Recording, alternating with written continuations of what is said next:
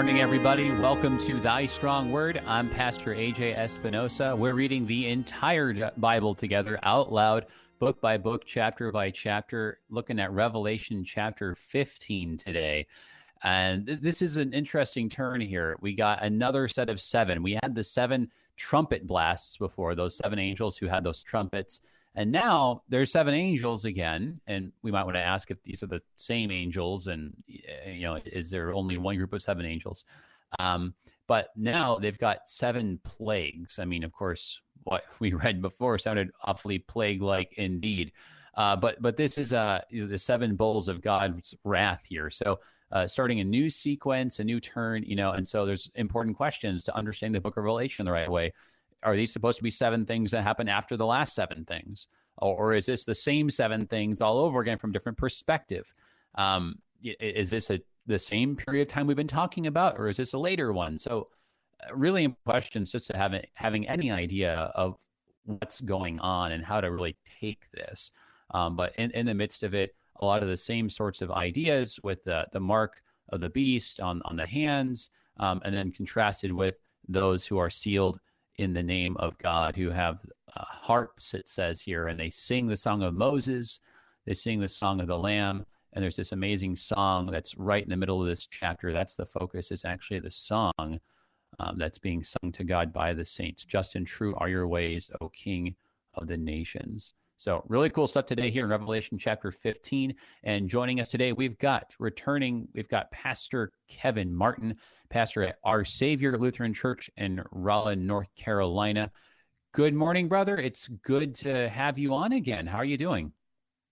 I'm doing great. It's great to be back on. You actually have all the questions I have, so I look forward to you answering them for me because I've been wondering uh, about that for a long time. oh yeah, yeah, yeah. That's right. And we're gonna ha- we're just gonna answer all the questions. Everyone will walk away understanding everything perfectly. Yeah. I know that you do, so I'm looking forward to this. It'll be very enlightening for me. That's why I like being on the show. I learned. Oh, yeah. yeah, yeah. Well, yeah. No, it's uh, we've we've been finding that. I we, really we seriously don't know the answer to those questions. I'm gonna be honest. Yeah. Uh, well, I think they're yeah. great questions. No, there, there's a lot of stuff, and we've been finding consistently that we've got more than enough to chew on um, every time, and it it just, especially in Revelation, where it's just it, it, feels like you could do like a whole month on just any one of these chapters on just trying to figure out some sure. of the historical stuff. I mean, just there's a there's a lot. So going going just over, it's a shorter chapter today, only eight verses, but I'm pretty sure we're still going to have our hands full. Oh yeah. Oh yes. Yes. Well, as we get started, would you open us up with a prayer, brother, just for us and for everyone listening along and for all our brothers and sisters out there? Yes, thank you. Um, gracious God, our Heavenly Father, we thank you for the opportunity to be immersed in your word, especially in times when we look around and see plagues and pestilence, fear is everywhere. Uh, we thank you for those who serve the people who are ill or sick, especially our medical professionals who put themselves and their safety at risk every day to treat the, the, the sick.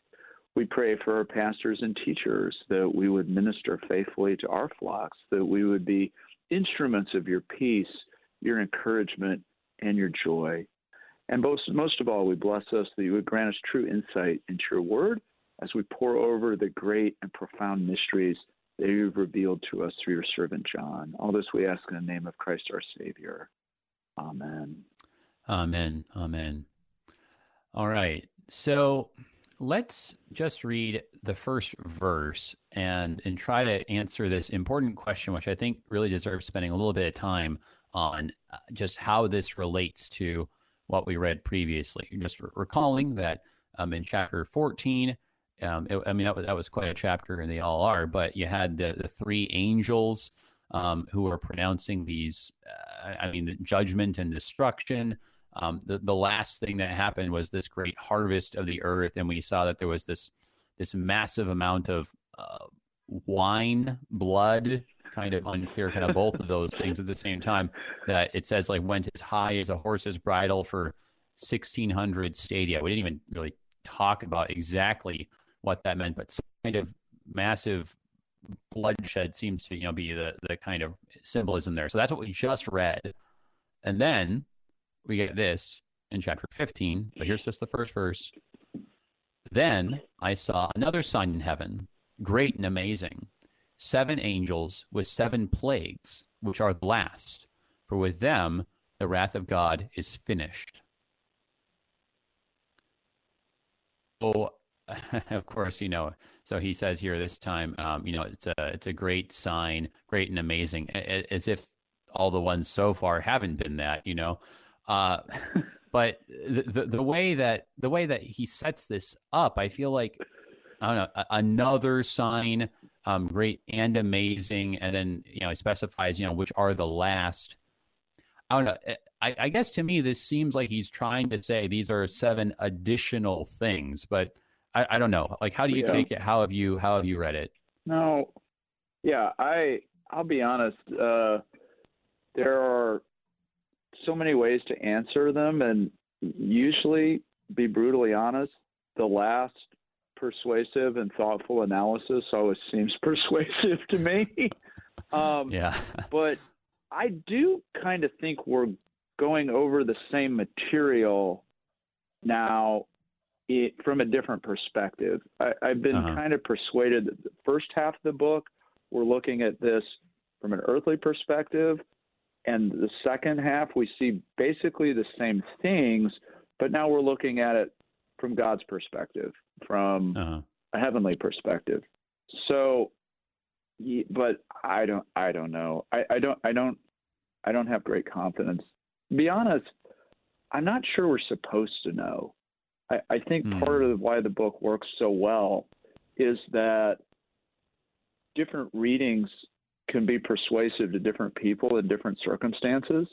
And I'm not so sure that's not part of the divine intention behind the book, that we can all relate to this in different ways, because there's a certain cycle of the signs of the end that repeat. You know, when you go back mm-hmm. to Matthew 24, Jesus says all those things the wars, the rumors of wars, persecution of the church, etc., signs in the sun, moon, and stars that those all happened before the apostles' generation died, and yet they, they, they keep repeating. So right. I, I tend to think that in a way the answer are these a new set of signs or are they the same ones repeated? That the answer is yes. that yes, yes, it's both of yeah. those. It really is right. both of those. Um, well, yeah. Because our, yeah. No, go ahead. Well, I, mean, I, I know say, that I, maybe... Yeah, yeah, yeah. Well, I mean, I think, yeah, I think that there's certainly something to that. That I mean, we we've seen this that even even if John was seeing this and this was being revealed to him in a way that it specifically was talking about certain things in his own time. Um, even if that is the case, we, we still see that the, just because of the nature of history, right, that these things just they're all patterns that repeat themselves, right? And I mean, it's like when we look at the Old sure. Testament, really. I mean, really, that's kind of the, the weirdest thing for me. I think um, I was just reflecting on this.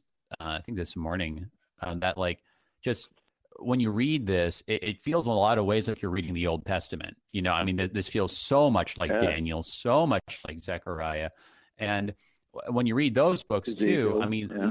they, they seem to Ezekiel, right? They, they seem to be talking about specific things in those times and places, but the, the patterns they they do have a way of continuing to repeat themselves. So, I think that um, I, I my my my ideal is trying to read it in a way that that can try to hold on to both and say like I, I think I know you know what it was trying to get at kind of first and foremost, and then if I can understand that, that actually helps me identify the patterns better later, right? Because if our if our picture yeah. of the first if our picture of the prototype is fuzzy, it's going to be hard to identify antitypes as we go along. Sure. No, I actually I your ideal and mine coincide exactly. I I I think it's really important to really be serious about being clear on what it referred to to the original visionary, to, to John, to the right. prophets, Ezekiel, Daniel. Because the more you're clear on that, and the Old Testament is tremendously helpful for decoding the meaning of some of these signs that John is seeing. Right. It's a very Old Testament book in that respect. then your application to the antitypes, as you say. So I, I subscribe to the same ideal. A more the more historical your reading is, the more right. contemporarily useful it is. Yeah. So yeah, we're on a right. completely yeah, yeah, yeah, yeah. Well, well then, so so then trying to trying to like get this sequencing here. Um, yeah. it's interesting. We're going to see this here because there, there, there's actually going to be mention here of talking about um, the beast and the, and the mark and stuff like that. And so all, those things all together, uh, they they do make it seem like this is in at least some way following what we saw in say like chapter 13 um, for example, where the, the two beasts uh, emerge, right? Um, so yes. th- there there seems to be um, at least some kind of sequencing there when, when he does have this, you know, you know, uh, you know, and then I saw another sign, and there were and there were seven. You know, but you mentioned these two halves, so I, I guess the yes. the question really is then, okay, maybe this does sequentially follow thirteen and and uh, and fourteen here, but I guess where's the reset button in the book? Yeah. No, I think the reset button in the book is at chapter 12. Um, mm. I, and I I think that I think that chapters 1 through 11 are a unit and I think that the vision in um, 11 of the two witnesses and the seventh trumpet yeah. is yeah. the wrapping up of the first sequence and chapter 12 that begins with, and a great sign appeared in heaven. Right. I think that's the beginning of the second sequence, which is both new and going over the same visions, the same material, the same historical events, but now literally from the perspective of heaven. This is what it right. looks like from heaven. And I think the value in in that having a schematic view of it is that from Earth, this just seemed like a disaster. I mean, these things right. just seem like pure punishment. But when you look at it from heaven, you see that what is harsh and difficult in earthly terms has a truly wonderful and divine telos, ending, purpose. Yeah. And so the book actually is tremendously comforting for people who are going through earthly trial and calamities, which when I saw her chapter and what we were on today, I, I, I think if you get those aspects, you find the comfort and the encouragement for difficult times like we're certainly going through that this book contains. It's not a book that's supposed to scare you and frighten you. It's a book that's right. supposed to make you look up and lift up your heads, knowing that we have a gracious God who works even some scary things for an ultimately good and redemptive purpose. So that that's where I would do the reset. Where would you hit the reset button? Do you? No, I think you're. I think you're exactly right. We we we saw in chapter in twelve um, that that was actually the first time that John used the term like he saw a sign, you know, which which is which was right. striking when we saw that because he's very deliberate about the use of the word sign there in the Gospel of John we've seen. Uh, so to have it only occur up at, at twelve and then we get this repetition where this is almost the same thing um, as what you saw in 12, mm-hmm. right? So in 12, just mm-hmm. to like refresh our memories here, um, in chapter 12, we had, let me pull that up here. Uh, so in 12, it was, and a great sign appeared in heaven. And then here in 15, then I saw another sign in heaven, great and amazing. Right. So yeah, I, I think it is meant to be like this is like, okay, uh, 12 through 14 was one thing. Right. And, mm-hmm. and now uh, 15 is introducing another thing that follows on top of 12. Uh, but as, yeah. as, you said, uh, really, I mean, there was there was an end at there at the end of chapter 11. I mean, and that was, I mean, because yeah. you got to think about it here. It was we saw you had these seven trumpet blasts. Um, and they were and they were they were going up they're moving up, and like, and what did we read at the end of eleven? Right? I mean, it says here, uh, right I mean, my goodness, like like think about like what they actually say here. It says the kingdom of the world. This is eleven fifteen. The kingdom of the world has become the kingdom of our Lord and of His Christ, and He shall reign forever and ever. Right, and then like verse nineteen. Then God's temple in heaven was opened. Right, and the ark of His covenant was seen within His temple. I mean, it's just. I mean, that's just the end. You know, that's just. Yes. You know, you know, like game over. Like you all have been conquered. God God rules supreme. Like that's that's it. So I mean, th- there's nothing there's nothing that really can can fo- can follow like you know No, chronologically no, chapter 11 no, so um so yeah it does make sense nine- i think that yeah go ahead 19 is the end, and the credits flash, and you see the guy rolling the Ark of the Covenant, you know, into the warehouse. And I'm glad Yeah. that in heaven we finally have found it again. We got it out of the warehouse where Indiana Jones left it. It's back in heaven. I'm Right. excited about that as an ending. Uh, but yeah, it's it. That's it. It ends with Yeah. heavy hail. Yeah. So now, yeah, Yeah, we're starting. 12 is a new beginning. A new beginning. right so so so then Yeah, I yeah, think so you're it's totally interesting right. then So I was going to say, so so you so then what we what we really I, I guess ought to anticipate then when when he talks about you know um, there's there's seven angels here, I mean we we probably ought to anticipate that these are going to be basically the the same angels, and when we talk about seven plagues, they won't they won't be in terms of like trumpets, but they're pretty much going to be representing the um, like the, the same sorts of things. What, what what's interesting is that all of this has more focus in, in terms of this beast, right?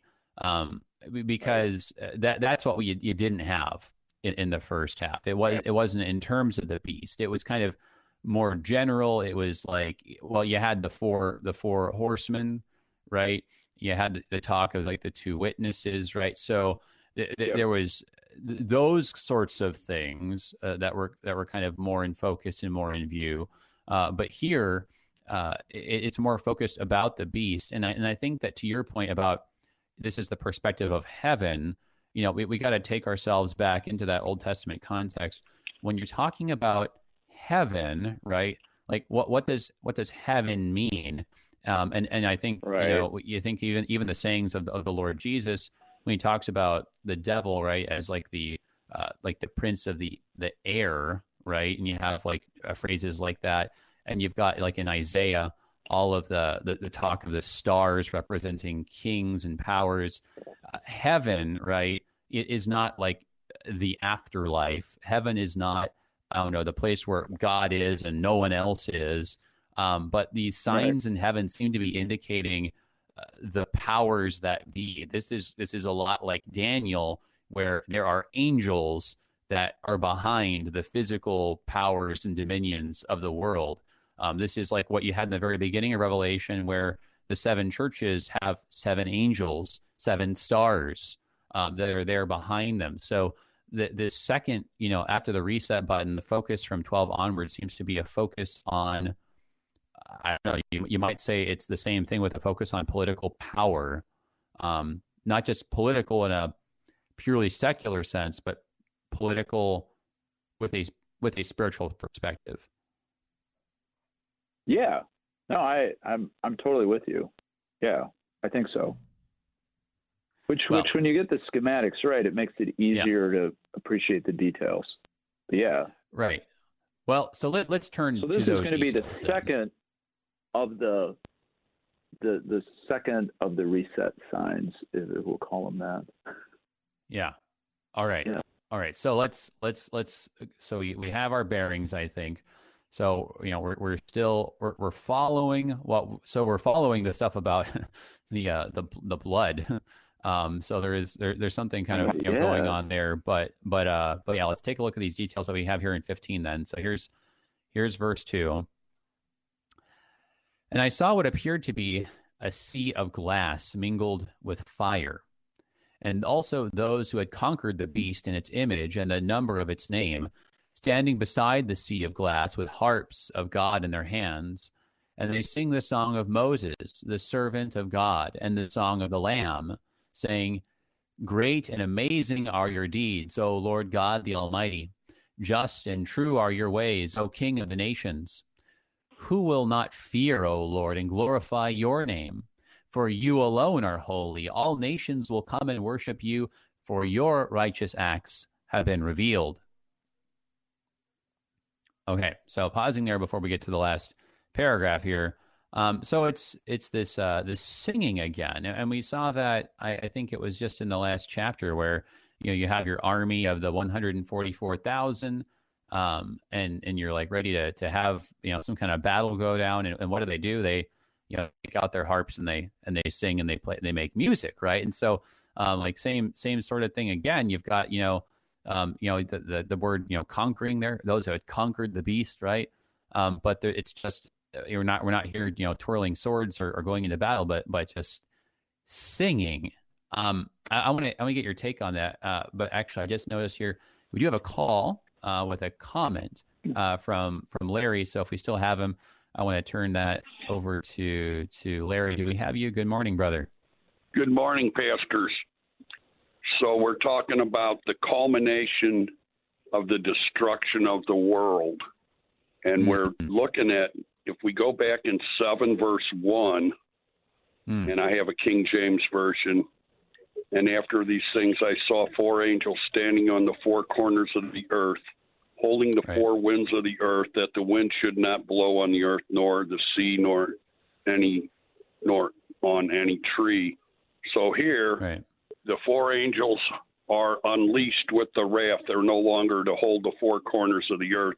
And we look in verse 1, the last plagues, in verse 6, seven plagues, and in verse 7, the full wrath of God.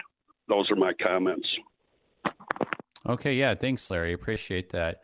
Yeah, you know, we we've been seeing this this idea that you know God like has been holding back in mercy um, you know, we, we saw that um, in chapter seven, as you pointed out. You know, I think later, trying to remember, it was uh, in chapter nine where you had the four angels. It says who are bound at the great river Euphrates, right? And then and they're released, right? So it's it's like this image of like there's all this stuff that has been like stored up, um, and it's just and, and you can kind of just like imagine, you know, just. I don't know, just like all this, it's just getting packed in there, and the doors are kind of starting to like bulge, right? And it's like it's just about to burst, right? Like a dam or something. Um, and now like it's finally just being open and just comes gushing out. So uh, yeah, you, you have this idea of stored wrath, which I, I feel like it's significant because it means that even though all these bad things have been happening all along, it's not like God has been ignoring it. Um, he he's been seeing these these sins, these these grievous oppressions of his people, this mis- miscarriages of justice. I mean, like you know, the biggest miscarriage of justice ever, the death of his son, Jesus Christ, our Lord. Um, and he doesn't just say like, okay, I'm not doing anything, but he he actually in that moment like sets aside wrath. It's just that it's being restrained. So it's not that he was ignoring our our cries for help um, or the or or the evil that was going on, but it was being stored for a later time. Uh, your thoughts, brother? Um, yeah, I I I was going to say, you know, and the first verse there that the plagues are the outpouring of wrath, and as you say, God's been storing this up, but the wrath has it depends where you stand literally. You know whether you're standing with the saints whether you're standing with those who have opposed god. It, it, it, what is it's difficult for everybody to experience the wrath of God that gets unleashed at the end. But for believers, right. it's essentially a purifying fire. It's a redemptive thing, which is not to say that it's not painful, that it's not difficult, but knowing that it's redemptive is is the key. But understanding that even in His wrath, God is merciful in how He He pours that out, right. and it is done ultimately for the purifying of His creation and the benefit of His saints. But yeah, it's a, right. a strong theme in this, and I don't know. I've always been. I think you have to be careful about trying to know more and say more about God's wrath and His hidden judgment, as Luther frequently reminds us. Um, these are things that are, are mysteries that we can know that they're mysteries, but to peer into the specifics can get problematic quickly. Does that yeah. does that make sense? Yeah, yeah. Well, I, I we got. I think there's I think I think you're right right on the money here, but we gotta we gotta develop this a little bit more. But first, we gotta take our break. But everybody, hang on. We're looking yeah. at Revelation chapter 15 here on Thy Strong Word, and we'll be right back.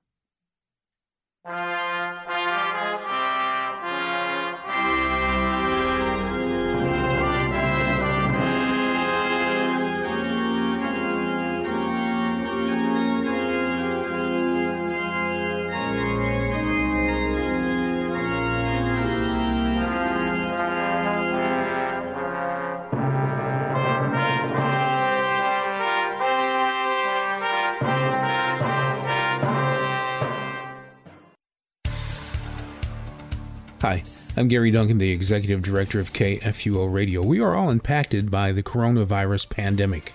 All of the KFUO staff is practicing social distancing by working from home offices and temporary home studios. Our promise to you is that we will continue to bring you the word of Christ in our programming and worship services, the clear message that we've been proclaiming since 1924. During this worldwide pandemic, we will continue to share the comfort of Scripture God is our refuge and our strength, always ready to help in times of trouble. So we will not fear when earthquakes come and the mountains crumble into the sea. That's from Psalm 46 1. Thank you for listening and supporting KFUO Radio, and rest assured that when you turn on the radio, click on our live stream, or download your favorite podcast, we will be here proclaiming Christ for you anytime, anywhere. KFUO.org. Ecclesiastes 10, verse 10 states If the iron is blunt and one does not sharpen the edge, he must use more strength. But wisdom helps one to succeed. Find this true wisdom in Christ on Sharper Iron every weekday morning at 8 a.m. here on Worldwide KFUO. Sharpen the iron of your faith together with two pastors as they take up the sword of the Spirit to proclaim the gifts of Christ crucified and risen for you.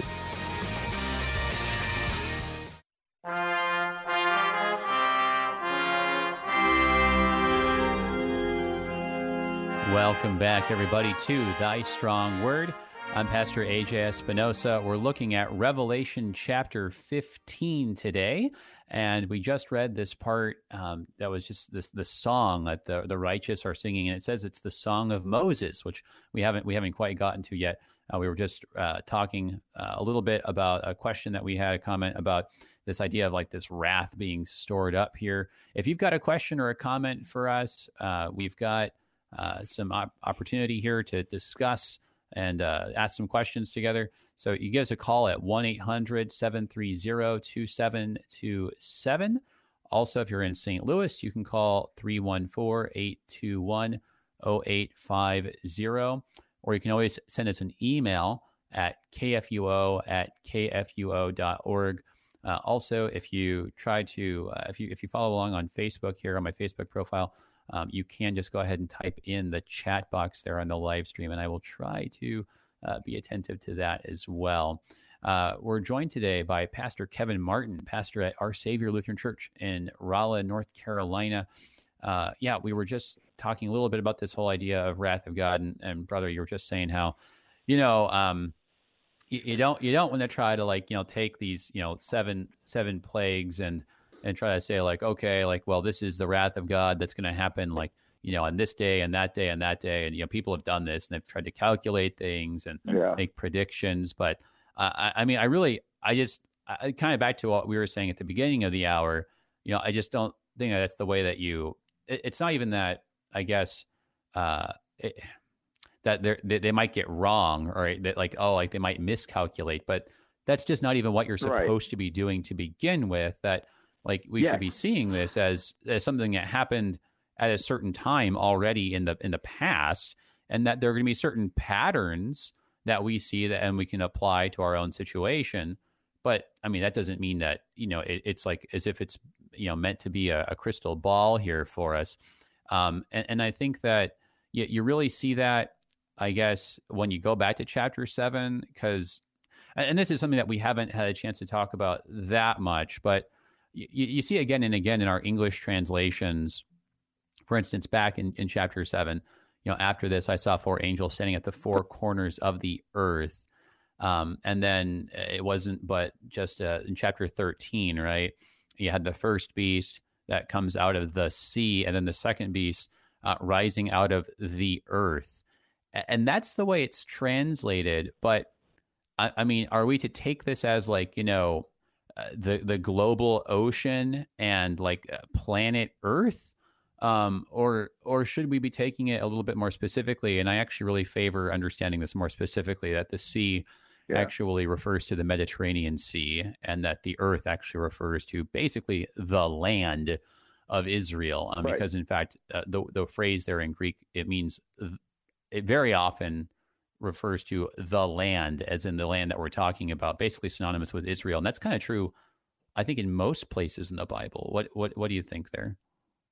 No, I I I, I completely agree. Uh, all, all all of the above. I, I I think too often, you know, where the Greek says the land, it gets translated earth, like it's yeah. the whole earth.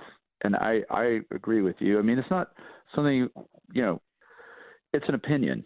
I mean, but but I think you develop an ear for things like this, especially people yeah. who are highly skilled in Greek, like Pastor Espinosa is. And and your ear kind of says, ah, yeah, this is the land, and it's just the land of Israel. It's the sea uh, uh, of the Mediterranean, of which John and Patmos is on the opposite end from right, right. You know, where where where Israel is, but it it connects. The land is connected in that way, and yeah, I think the land is Israel. I think so too. Yeah, and, and I think there's there's actually like a, n- a number of things that that um that like point us in that direction. Uh, one of the things, you know, back in chapter seven, we, we saw that you had this list of the tribes, um, and we saw this was a, a somewhat unique ordering of of the names, you know, from Judah on yeah. through Benjamin. But if you think of it geographically, Judah in the south, Reuben across the river to the east, then Gad up towards the north, and then coming back down from the north Asher to Naphtali to East Manasseh, going in that southeast direction, and then heading straight south, um, going through, uh, of course, you, you kind of skip over Simeon and Le- Levi because they're scattered, uh, but then Issachar, Zebulun, Joseph, uh, Benjamin, actually bringing us right back down to Jerusalem, yeah, which was you know historically inside of Benjamin. So uh, I mean, yeah. you, you got these different things that sort of signal that we're talking about this particular place. You know, we mentioned in chapter nine, you had the mention of the Euphrates, right? I mean, that's a specific river that was uh, northeast of the land of Israel. Um, I, I, mean, it's really it's really something. It, it just kind of go goes on and on. I mean, we're talking again. Remember, this is addressed to the seven churches of Asia Minor. Okay, so we're talking about right. this very specific place that's that's kind of uh, on the other on the north side of the Mediterranean, right? Uh, we're right now talking about yes. stuff that's on the east side of the Mediterranean. Yep. So there's there's a lot of stuff that means that we're talking about a particular time and place, and we didn't even talk about one kind of fun thing. Fun's probably not the right word. Um, but but but we, we mentioned the the see this is yeah, okay this is that poor choice of word but, but the the blood right that came out of the wine press of God fun, yeah the, the, the blood that's flowing out of the the wine press at the end of chapter 14 it says it, it goes as high as a horse's bridle for 1600 stadia. Uh, that might be the better way to translate that might be uh, there's so much blood that's coming out from this wine press, which um, to clarify, this is happening right outside of Jerusalem, uh, which is right. called uh, which is called Babylon the Great. Here, we talked about that yesterday. Um, but this, this, blood is flowing out of Jerusalem, and it's it, it's so much. It goes up to a horse's bridle, even sixteen hundred stadia away. And now, why would you say sixteen hundred stadia away? Um, well, a couple of reasons. That's about for, uh, first one thing. It's a kind of a stands out as a length of measurement. Um, it's it's equivalent to about 180 miles or so. That's about the length of the Jordan River, like just pretty much exactly, which is pretty significant. Um, also, right. it's about the distance from Jerusalem to the furthest border of Israel, like at least according to like numbers. So, like, I, it's right. a symbolic representation of basically the bloodshed goes out from Jerusalem even to Israel's furthest border. Right. Furthest so, I mean, there's just exactly. so much stuff that's just focusing all over Israel. Right. And you know, this is what you were saying at the outset, and what I strongly agree about how you approach the book of Revelation, because your approach is everything.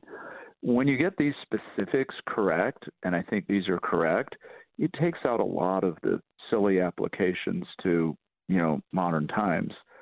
Because very few see the 1600 as, hey, that goes from Jerusalem to its furthest border. But that's it. That's what a contemporary right. reader would get and unfortunately, it needs some explaining to modern people to fully appreciate what's going on. But it takes right. out a lot of kind of weirdo readings. I don't know that's the best word of Revelation. Is just not not really biblical. Um, you know, more eisegesis than exegesis. Right. Yeah. Right. No, yeah, we don't want to be reading things into the text and just kind of making it say whatever we want. Um, we want to try no. to, like you were and, saying, get what what somebody at the time would have understood it to mean. Yes, and that that that goes to the border of Israel is another way of saying what Paul will say in Romans nine, and so all Israel will be saved. And I think right. one of the things we miss there is he's not necessarily talking about the people of, but the land. you know, yeah. the entire land is redeemed. And the whole thing about becoming Israel is more like being an olive branch grafted into a tree. It's more about finding a home for yourself in that kingdom that has been washed and redeemed right. by Christ's blood. It's a corporate thing, and it's being part of the church. I mean, so yeah, right. I'm well, with you on that, so, brother. So I'm totally so, there. So, so let's talk about this then. So, I mean, like, so where is yeah. the salvation from the wrath of God in the midst of this wrath, which which poured out over all of, I mean, all of Israel, right? And so we, we've talked a lot about yeah. this, all this temple language, in which we're going to get more temple language here, even again in verse five yeah. and verse six here, right? And so uh, we, we keep talking about it. So when the when the temple was destroyed, um, yeah, first and foremost, there was, I mean, it was disaster on the city of Jerusalem. Um, you know, there there was uh, fire raining from heaven as the as the Romans launched flaming debris with their catapults into the city as they were trying to breach it um, under Titus. Um, so you, you had those things going on, but it's not like it was just Israel. There was, or just Jerusalem. There was bloodshed all over the place. The zealots themselves were were riding around the, the countryside and like raiding in Idumea. Um, you, you, had uh, to the south, you had uh, the the Roman legions were were active in the north. They they first um, you know took Galilee um, and Perea before they went down to Jerusalem. So I mean, the whole area, the whole region is engulfed in this violence. But yeah, even though the whole region is, there's there's salvation for for the Christians, for the, for the church in the midst of it. I mean, the church survived this, and and I think that that that idea, I think, is where we get this Song of Moses stuff, because oh, it, yeah. it seems like yeah. there's just disaster on all sides. Uh, the metaphor we have is it's the the Roman legions are like a flood, but well, what what do you call it when when somehow in the midst of a flood you come out on the other side, um, not drowned but saved? Well, that that sounds like the Passover. That sounds like the Exodus to me. So, Song of Moses. Yes, Song of Moses, exactly. And of course, as Peter will remind us, that that drowning of the Red Sea, like the drowning in the flood of Noah, is all fulfilled in baptism. I mean, is how we get in on that. Yeah. Right. Well, yeah. okay. So yeah, so so help help make some connections for us here then. Um, you know, how how does sure. this this song of Moses I, I mean, function here. I mean, it, it's called the Song of Moses, but of course, it's not exactly the, the Song of Moses, or at least what you know, what exactly you had back in um, Deuteronomy. So, yeah, what do you right. what what do you make of some of the details here, connecting this to this to the sea and the the church being saved in the midst of disaster? Right. So my connection would be um, uh, Luther's flood prayer, which is the order of baptism that I always use. I know it's an alternative, and I don't know that everybody in our synod uses it, but I, it's what I use for all baptism, and it has the wonderful flood prayer where it says, "As you brought your children." safely on dry ground through the Red Sea, as you drowned, you know, hard-hearted Pharaoh, hard-hearted Pharaoh and his host in the sea, so you have brought us through the water of baptism, you know, safe and secure. So the connection here is that that the blood that flows from Jerusalem all the way to the furthest border is ultimately the blood of Christ, but mingled with that is also his wrath on those who had opposed him.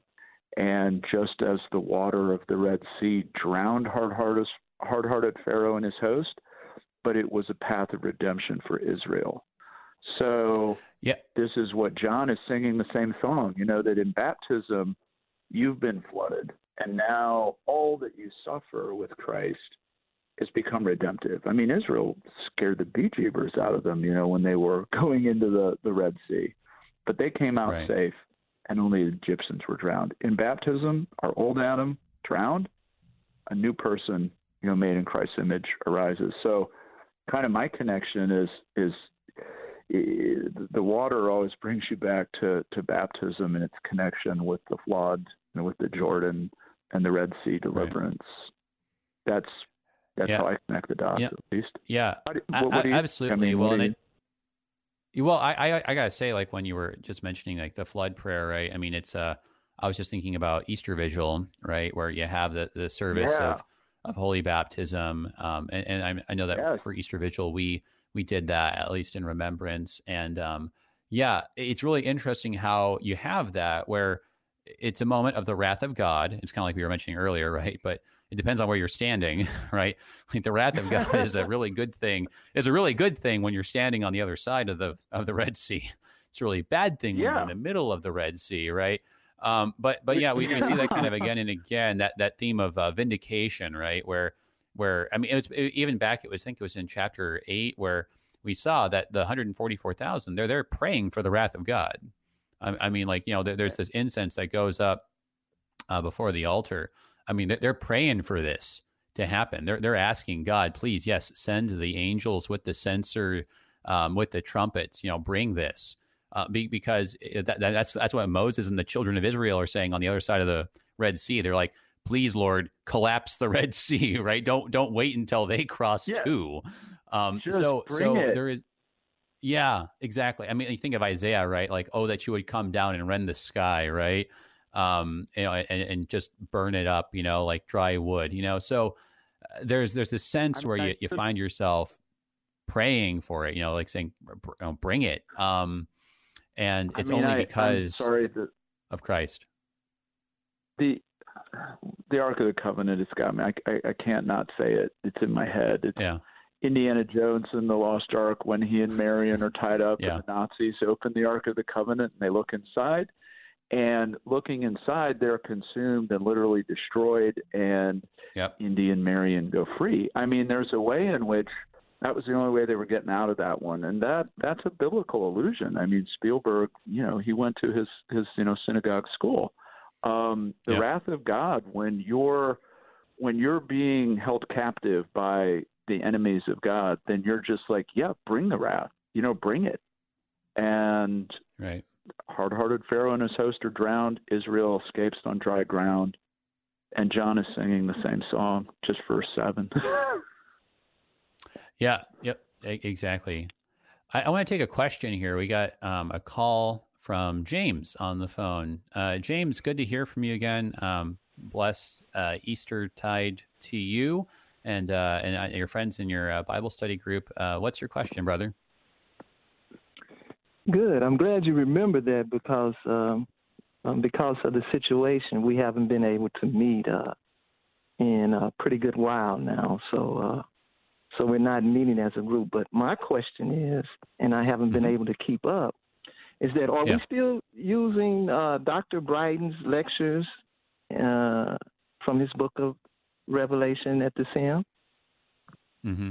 When you uh, do the yeah, study, are yes. you are you still using those as a point of reference? Yes, okay. yeah. Yeah, that's that's right. Yeah, and uh, his uh, particularly his his Con- Concordia commentary um, is is a really strong uh, book in the series that's widely used. Okay. I uh, actually okay, because class with Dr. Brighton. Oh, go ahead. that shows how old I am. Say that again. I actually had Pat- Dr. Brighton for Revelation at the St. Louis Seminary. I, I actually heard that class in person. Um, he was a wonderful oh. teacher. Yeah. Yeah, yeah, yeah. I'm I'm such a a, a long time listener. I remember every time that we would have a kind of a study on Revelation that we would use that. But I want to yep. ask this question. Um, sure. In the wrath in chapter 15, is it one of those two woes that was mentioned at the end mm-hmm. of chapter 9, uh, verse mm-hmm. 12? It talked about these woes have passed, and behold, there are two more woes to come hereafter. And in general, as we're talking about yeah. the wrath and judgment of God, is the purpose of that to bring repentance? And if so, why in chapter 9, um, in, in verses 20 through 21, that those uh, third still didn't repent and continued to do their wickedness and the wickedness right. that's still in the world today. if if mm-hmm. the purpose of judgment is to bring repentance. And I'll hang up and listen. And thank you guys for taking yeah. me. Yeah, yeah, yeah. Yeah, th- thank you, James. I, I, appreciate the questions. Yeah, those and. Uh, yeah, God, God bless you and uh, everybody in your in your Bible study group. And I am hoping that we'll all be able to meet in our in person Bible studies again soon. Um, yeah, yeah. So, I mean, a few different things there. I think that um, in Dr. Brighton's commentary, he kind of lays out something similar to what we were just talking about at the top of the hour. That you, you do seem to have kind of these these reset buttons where where it seems like these signs are kind of trying to describe things that are happening contemporaneously at the at the same time from different perspectives, at least to a certain extent. Um, so mm-hmm. I think that Dr. Brighton would see, yeah, everything that went through chapter uh, 11 as in some ways getting repeated then once you get on to chapter 12 and, and so forth. So when you have those, those three woes, um, which are the last three trumpet blasts in the first sequence, um, yeah, you would expect that those would kind of be on a certain level almost like re-narrated um, as as we go through this second sequence. Though, I mean, I would I would think that that wouldn't really be until um, you know we, we get to like the last few bowls here uh, in maybe chapter so. What what what are your thoughts, Kevin? No, I I, I agree because I was going to say this is where the yes. Are we generally going over the same things? I think in general we are, but making very yeah. specific that this woe ties in with this bowl. I, I'm I, I don't know that we're really supposed to be trying to do that. That that we're covering the same general territory, yes. Yeah. But are they exactly the same? Maybe not. You know, maybe not. Yeah. They, they, they may be similar. Um, I, I don't know. That's not a great. I mean, James asks a really good question, well, though. No, no, no. I think I think your answer is really fair though, because I do think that per, I, because it was interesting to me in chapter 14 we had the three angels right and it was really interesting that we had it says uh, back in 14 verse 6 um, then i saw another angel flying directly overhead um, and you know yeah. with, with, an eternal gospel to proclaim right um, and then these other angels come you know fallen fallen is babylon the great they uh the, the, the angels seem very similar to that eagle that was flying overhead earlier back when it was pronouncing the three woes. I mean, it, it's so yes. similar. Like that that first angel. Oh. I mean, I mean, let's uh, what what what did that angel say back in chapter uh, fourteen? It said here, "Fear God, give Him glory, because the hour of His judgment has come, and worship Him who made heaven and earth, the sea, and the springs of water." Right, and, and so it's just, it's a very like topographical, geographical kind of um, talk that focuses on like the earth and the sea. And, and what did the angel, uh, or not the angel, but the eagle say, right? Woe, woe, woe to those who dwell on the earth at the blast of the other trumpets that the three angels are about to blow. So uh, there, there does seem to be a, a strong connection there. Yeah, I mean, I think that's James asked a great question that deserves a great answer, and I think I think Pastor Espinosa got got pretty close there. It's hard to give as good an answer as the question was. yeah, yeah, definitely. But I mean, it's uh, I mean, you do see like you know the, the three woes, um, you know, or the three the three angels in fourteen. I mean, it, it's it's pretty it, it's pretty bad. You know, it's you talk about the fall and destruction of Jerusalem, uh, described as Babylon. Yeah. Um, you know, yeah. the uh, this judgment that where there is no rest, there's bloodshed that there's no escape from. It's all over the whole land. I mean, that sounds pretty much like the three woes, like we were talking about. So, I mean, I do think that that kind of that general idea of these three woes, basically describing the actual just destruction and um, consumption by violence of Jerusalem and Israel, um, leading up to the destruction of the temple and culminating in that.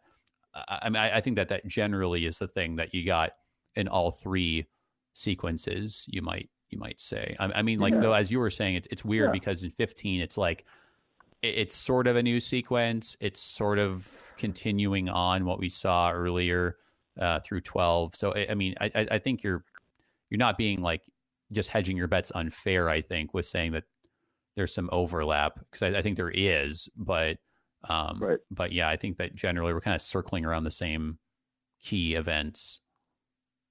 Yes, I, I, I think that's I think that's the best best we can do.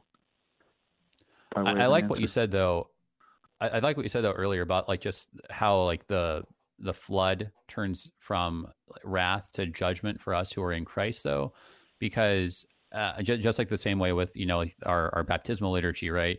Where you go and you take something like God's wrath, which is a flood, right. uh, in in Noah, right, right? or in um, right. you know the the Red Sea crossing, which I mean it's interesting to James's point, right? On a certain level, these plagues are meant for repentance, but at a certain point, like, and we saw that with Pharaoh, right? Yeah. At a certain point, they're not about yeah. repentance anymore. It's just about judgment. It's just about condemnation. Like you had your chance to repent, you won't take it. So I'm just going to save my people now. Um, and, and, and I think that that's the line that has. Point. That's it. Yeah. Uh, so I think I think the line has been has been crossed here with some of these things. Once you get to the last three woes, it's like okay, we, we tried to give you a chance for repentance, but now we're just going to save my people and just we're, yeah, we're just we're just wiping out this godlessness at this point. That was exactly exactly what I was thinking when James said that. That it is partly repentance, but I think we're pretty well by this judgment. We're we're past that. Now it's just right. plain plain judgment. The lines have been drawn. People have taken their stand. Yeah. Right. So and, and so what what's so what's so beautiful about that then is that this is just it's not the call to repentance so much anymore at this point. More now it's just God destroying his enemies in order to save his people. The focus is just saving his people. And I mean and it's just something how you can see that yeah in a way of speaking is there blood that flows out from outside Jerusalem uh, engulfs the rest of the country? Uh, yeah, because when Titus was there with his army right outside of the city of Jerusalem, you know, raining down fire with his catapults and everything else, yeah, I mean, there was bloodshed that just reigned over the whole of Israel. But on the other hand, yep. right, isn't that interesting? Back in chapter 14, there, it says that outside the city, right, there's a wine press outside the city, right, um, which not mm. only would have been Titus with his army, but also would have been the Lord Jesus Christ on Golgotha where he was crucified, right? And where there was that blood, as you said, brother, not just uh, of the blood shed that was flowing out in AD 70, but the blood that flowed from his side earlier in AD 33 and how uh, you, you, have this i think i think there is a kind of juxtaposition here between revelation and john where uh, the the violence and, and the wrath becomes saving for us. Uh, we're we're almost out of time here. Let me just read the last couple of verses. Verse yeah, five. After this, I looked, and the sanctuary of the tent of witness in heaven was opened, and out of the sanctuary came the seven angels with the seven plagues, clothed in pure bright linen, with golden sashes around their chests. And one of the four living creatures gave to the seven angels seven golden bowls, full of the wrath of God, who lives forever and ever.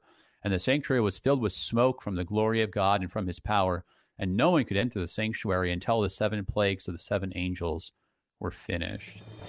Uh, I, I, think just compliment you and I've been talking about, but I, like I said, so many good things. Uh, a, a, grateful hour. Thank you guys for the questions, and thank you, uh, Kevin, for uh, everything today, helping us sort through Revelation chapter 15 today. Thank you. Everybody, that was Pastor Kevin Martin, pastor at Our Savior Lutheran Church in Raleigh, North Carolina. Uh, we're taking a little break to look at some Psalms tomorrow, so check that out. I'm Pastor AJ Espinosa. Peace. You've been listening to Thy Strong Word, produced by the Lutheran Church Missouri Synod Office of National Mission in cooperation with Worldwide KFUO, the official broadcast ministry of the LCMS. Your support is vital for this program to continue. You can make a gift safe, secure, and easily online at kfuo.org. Thank you for listening and supporting Thy Strong Word.